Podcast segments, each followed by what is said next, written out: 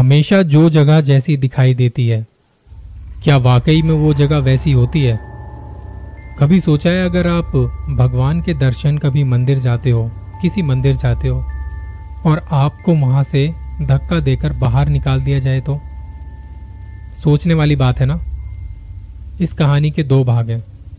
दोनों एक दूसरे से जुड़े हुए हैं। मेरा नाम विक्रांत है। विक्रांत ठाकुर।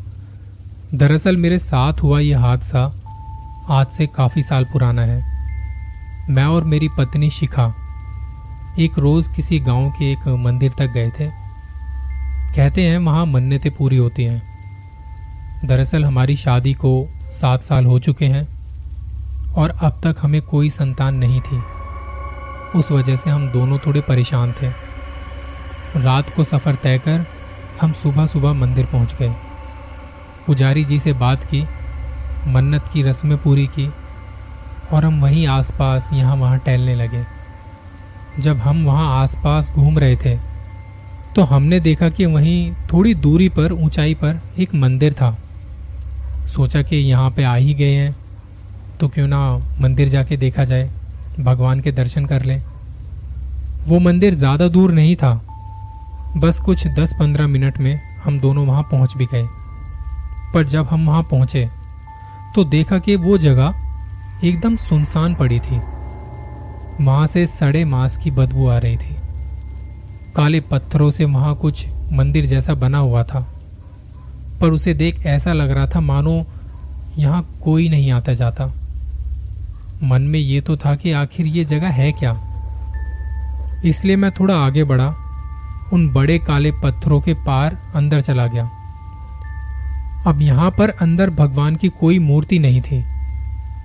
बस बीचों बीच एक हवन जैसा कुछ बना हुआ था। जगह जगह कौओं के पंख पड़े हुए थे। और एक अजीब सी सड़न की बदबू पहले से भी ज़्यादा आ रही थी यहाँ पे। मेरी बीवी शिखा बाहर खड़ी थी। तभी किसी ने मुझे पीछे ज़ोर से खींचा और वहाँ से धक्का देते हुए कहा, मूर्ख इंसान, किसकी इजाज़त से आया यहाँ? अभी इसी वक्त यहाँ से निकल जा। उसकी उस हरकत से मुझे भी थोड़ा गुस्सा आ गया। लेकिन वो दिखने में किसी पुजारी की तरह लग रहा था। तो मैंने अपने आप को थोड़ा शांत करते हुए कहा, जी, मुझे लगा कि ये मंदिर है। तो वो इंसान अपनी आँखें बड़ी करते हुए गुस्से के साथ मेरी तरफ़ आया। फिर से मुझे धक्का देते हुए कहा यह कोई मंदिर नहीं है। यहाँ कोई भगवान नहीं है। यहाँ तंत्र, मंत्र और काला जादू किया जाता है। यहाँ जो भगवान थे, वो भी ये जगह छोड़कर चले गए हैं। तुम भी चले जाओ यहाँ से। जाओ, निकल जाओ यहाँ से। उसकी वो बात सुनकर मेरा दिल थम सा गया और मैं जल्दी से वहाँ से बाहर निकल गया। बाहर आकर देखा तो शिखा आसपास कहीं नज़र नहीं आ रही थी। तो मैं उसे आवाज़ देने लगा। वो आदमी अभी भी वहीं खड़ा होकर मुझे घूर रहा था। मैं शिखा को ढूंढते हुए उसी रास्ते पर थोड़ा आगे चला गया। तभी मुझे किसी बच्चे के हंसने की आवाज़ सुनाई देने लगी। सोचा कि ऐसी सुनसान, भयानक जगह पर कौन बच्चा हो सकता है। मैंने थोड़ा यहाँ वहाँ देखा तो एक पेड़ के पीछे मुझे शिखा बैठी हुई दिखाई दी। मैं उसके पास चला गया और उसे आवाज़ दी। शिखा, यहाँ क्या कर रही हो तुम? मेरे आवाज़ देते ही पीछे घूमते हुए उसने झट से किसी चीज़ को अपने पीछे छिपा लिया और थोड़ा हड़बड़ाते हुए मुझे जवाब दिया, नहीं तो बस ऐसे ही बैठी हुई थी। मैंने साफ़ साफ़ देखा था वो मुझसे कुछ छिपाने की कोशिश कर रही थी। मैंने एक दो बार थोड़ा झुकते हुए उसके पीछे देखने की कोशिश की तो वो और पीछे हट गई। मैंने पूछा, मुझे अभी यहाँ किसी बच्चे के हंसने की आवाज़ सुनाई दी? उसने भी उसी तरह से मेरी बात का जवाब दिया। कौन बच्ची? यहाँ तो सिर्फ़ मैं हूँ। शायद वहाँ कुछ तो था, जो वो मुझे बताना नहीं चाहती थी। बच्चे की बात को लेकर हम पहले से ही बड़े परेशान थे तो मैं उसे और ज़्यादा परेशान नहीं करना चाहता था। और ऊपर से वो अजीब इंसान भी अभी तक हमें घूर रहा था तो इसलिए मैंने इस बात को जाने दिया और शिखा से कहा अच्छा चलो, अब हमें घर चलना चाहिए। धूप भी बहुत ज़्यादा हो रही है यहाँ पे। शिखा अपनी गर्दन हाँ में हिलाते हुए तेज़ी से उस पहाड़ से उतरने लगी। मैं भी जल्दी जल्दी नीचे उतर गया। मेरे नीचे पहुँचने से पहले ही शिखा गाड़ी के पास जाकर खड़ी हो गई। गाड़ी अनलॉक करते ही वो जल्दी से गाड़ी के अंदर बैठ गई। शाम के छः बजे तक हम वापस घर पहुँच गए। शिखा ने पूरे रास्ते मुझसे कोई बात नहीं की। हैरानी की बात तो ये थी कि वो मेरे बगल में बैठने की बजाय पिछली सीट पर बैठी थी। मैंने उसे कई बार पास आकर बैठने को कहा, पर उसने कहा कि मुझे पीछे ही बैठना है। जब हम घर पहुँचे तो वो भागकर अंदर चली गई। मैं जब अंदर गया तो वो हमारे बेडरूम के अंदर अलमारी में किसी चीज़ को छुपा रही थी। मैं शिखा के पास चला गया और उसके दोनों हाथों को पकड़कर उसे बिस्तर पर बिठाया उसकी साँसें तब तेज चल रही थी, जैसे उसने कोई चोरी की हो या फिर मुझसे कुछ छुपा रही हो। मैंने उससे कहा, शिखा, बुरा ना मानो तो मैं तुमसे एक बात पूछना चाहता हूँ। शिखा ने अपने चेहरे का पसीना पूछते हुए, अपने बालों को ठीक करते हुए सिर्फ़ हाँ कहकर जवाब दिया, देखो, मैं जानता हूँ कि तुम बच्चे को लेकर चिंतित हो, पर मन्नत मांगने के बाद से तुम्हारा बर्ताव अचानक से बदल गया है। क्या बात है? मेरे इतना कहते ही अचानक से उसके चेहरे का रंग उड़ गया। वो एकदम से नॉर्मल हो गई, जैसे अब तक कुछ ना हुआ हो। और अब उतनी ही आराम से उसने जवाब भी दिया। कुछ भी तो नहीं, सब कुछ ठीक है। हाँ थोड़ा थक गई हूँ, पर आज के बाद मैं तुम्हें बच्चे को लेकर परेशान नहीं करूँगी। अब मुझे बच्चा नहीं चाहिए। उसकी वो बात मुझे काफ़ी अजीब लगी। मैं उसके आगे कुछ पूछता उससे पहले वो वहाँ से उठकर बाथरूम की ओर चली गई। मैं बस हैरानी भरी नज़रों से उसे देख रहा था। उसका बर्ताव बार बार बदल रहा था। उस रात वो फ्रेश होकर जाकर सीधे सो गई। दूसरे दिन सुबह जब मैंने उठकर देखा तो शिखा कमरे में नहीं थी। हालाँकि वो हमेशा अपने साथ ही मुझे जगाती थी। मैं उठकर बाहर चला गया तो वो हॉल में अकेले सोफे पर सो रही थी। मैंने उसे जगाने के लिए उसके ऊपर की चादर को उठाने की कोशिश की तो शिखा झट से उठकर बैठ गई और मुझ पर ज़ोर से चीख पड़ी, क्या कर रहे हो तुम? मुझे तो बहुत झटका सा लगा, क्योंकि शिखा आज तक कभी भी मुझ पर इस तरह से नहीं चिल्लाई थी। कुछ नहीं, बस तुम्हें जगाने की कोशिश कर रहा था। पर तब एक चीज़ को मैंने नोटिस किया कि जैसे ही मैंने चादर को हाथ लगाया था कोई चीज़ अंदर ही अंदर खिसक कर शिखा के पीछे जाकर छिप गई थी। उसका गुस्सा देख मैं भी उस पर थोड़ा गुस्सा हो गया। तो मैं बिना नाश्ता किए ऑफ़िस के लिए निकल गया।